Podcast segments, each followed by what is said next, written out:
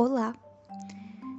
Então, vamos falar um pouco sobre direito penal novamente? Eu sei que eu falo bastante aqui sobre direito, em alguns, em alguns episódios já falei sobre direito e provavelmente muitos outros vou falar porque esse é meu curso, é a área que eu pretendo atuar profissionalmente, então nada mais justo do que eu falar a respeito disso também, porque é parte da minha vida, né? Vamos falar um pouco sobre evolução do direito penal, né? Algumas pessoas, quando se deparam com esse tipo de assunto assim mais introdutório, tendem a não gostar tanto, mas isso na verdade é uma falsa impressão a respeito da verdadeira relevância dessas coisas, né? Existe uma crença de que essas questões introdu uh, introdutórias, né, propedêuticas, não possuem uma aplicabilidade prática, mas Uh, em decorrência disso, surge uma falsa noção de ausência de utilidade, né? o que faz com que muitos deixem de lado, escanteiem essas coisas. E é muito necessário a gente entender a evolução, o início, para que nós saibamos analisar hoje como funcionam as instituições, né? Como o direito penal é aplicado, por que de ser aplicado, e principalmente para que nós não incorramos naquilo que muitos chamam de cultura do pitaco, né? Que é essa facilidade que a população tem de opinar, trazer supostas verdades sobre direito penal sem ter respaldo. E para evitar isso é que se faz necessário um estudo introdutório, né? Um conhecimento introdutório dessas coisas. Então, vamos falar sobre uh, algumas coisas relacionadas a isso hoje, né? Uh, vai se Vamos falar sobre agora, bom, direito penal primitivo, que é a ausência da codificação, né? ausência de codificação, inexistência de conhecimentos científicos, misticismo e emocionalismo como resposta a fatos naturalísticos. Depois vem a era da vingança, que vai a era da vingança que ela vai se subdividir em vingança privada, vingança divina e vingança pública. Desde já era primitiva até o século. Vocês sabem que eu tenho problema com, com números romanos, então é, aqui tá XV3. e esse é o século. Uh, surgimento dos primeiros princípios penais. Uh, e assim, tem essa questão do Alex Talion, né, que é importante falar também, né, que é uh, Taliones, na verdade, desculpa, Lex Taliones, que é a lei do, de Talião, né? E assim, a vingança privada é ela é a ideia de revide, né, de vingança como resposta às lesões. E o Lex Talionis vem aí, né, nesse olho por olho, dente por dente, né? O surgimento dos primeiros traços do princípio da proporcionalidade, né? Também é, punição equivalente ao delito cometido, ou seja, é, se você matou um, um, uma, um ente querido meu, então eu tenho o direito de matar um ente querido seu. Isso é bem.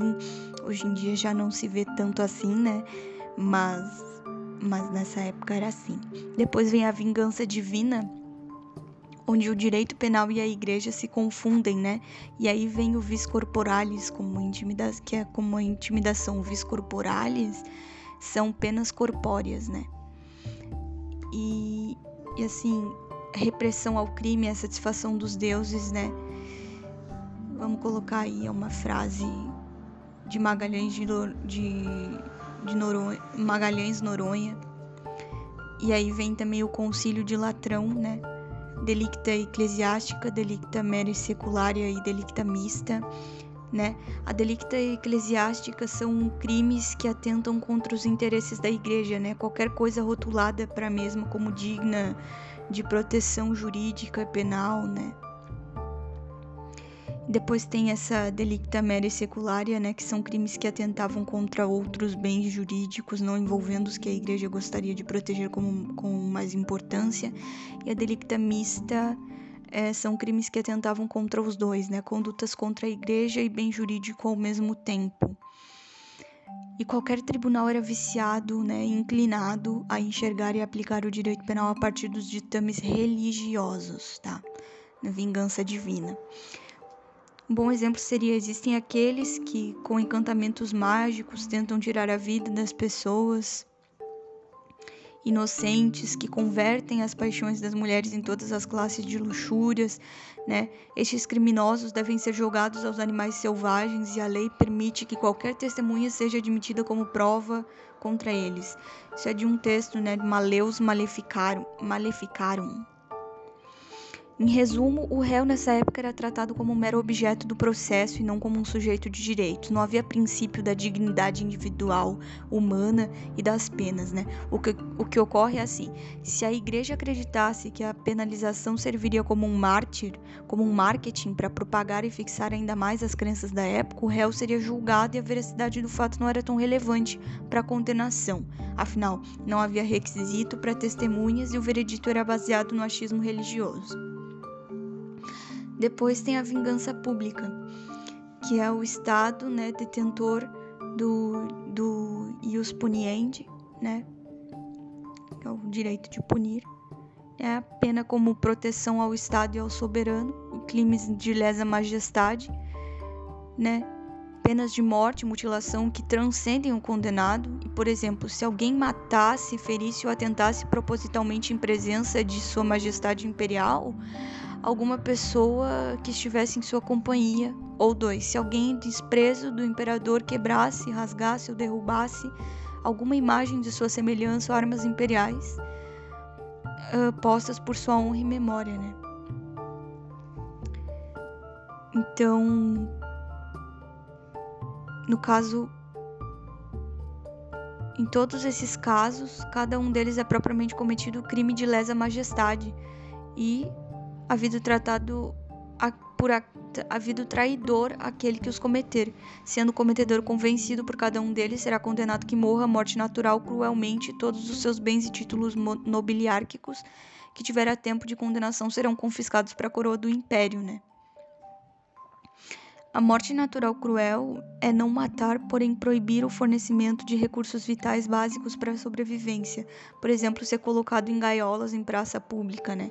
E títulos nobiliárquicos são é, criados com o objetivo de estabelecer uma relação de vassalagem entre o titular e o monarca, sendo alguns deles hereditários, né? Nobiliárquico, nobiliárquico significa nobre. E até que vem o direito penal humanitário, né? Que daí vem o humanismo como afronta ao absolutismo, né? Cesare Beccaria com dos delitos e das penas, Revolução Francesa, Declaração dos Direitos do Homem, né? Legalidade, inocência, igualdade, né? Com o advento dos anos, os princípios nascidos ou consolidados no iluminismo se solidificaram e a intencionalização de direitos e garantias fundamentais e o direito penal antes instrumento de manutenção do poder, passa a ser utilizado como viés ressocializador e caráter retributivo e preventivo. Aí passa, através do iluminismo, né, se inicia o ato de pensar e raciocinar o direito, e é justamente com essa liberdade que vários estudos auxiliam visões humanitárias a se consolidarem e expandirem até chegarmos no que conhecemos hoje, né? Um direito baseado no princípio lógico que tutela e visa fugir da característica inquisitorial que regia o direito penal antigamente, né? Direitos hum, fundamentais é, são inerentes à proteção do princípio da dignidade da pessoa humana. Se os direitos declaram, as garantias fundamentais asseguram. Nossa, tá uma ventania enorme aqui, meu Deus do céu. Enfim, essa introdução, né, é, o direito penal primitivo ele vai vir como um, como o misticismo, a vingança privada é a lei de Italião, a vingança divina é a igreja igual a direito penal, digamos assim. Vingança pública é o crime de lesa majestade. E o direito penal humanitário é a declaração dos direitos do homem, né? a queda do absolutismo. E atualmente, a consolidação, consolidação, desculpe, internacionalização de princípios penais. É isso. Depois nós podemos falar num próximo episódio sobre escolas penais, né? Sobre escola clássica, escola positiva, escolas ecléticas, né? Falar um pouquinho a respeito delas, sobre essas questões assim. Mas a princípio é isso, né? Uh, falar sobre as três grandes fases da escola positiva, né? Teve a fase antropológica, sociológica e a jurídica, né? É, inclusive, assim, a, a antropológica era aquela ideia do Cesare do Lombroso, né, criminoso nato, assimetria física, causalismo, a sociológica do Henrico Ferri, ressocialização em segundo plano, pena como defesa social, né, criminoso readaptável, e a jurídica do Rafael Garofalo é a prevenção especial, cético, a, re a ressocialização, pena de morte aos natos, coisas assim. Mas por, por hoje é isso. Por hoje é isso, até um próximo momento. Tchau.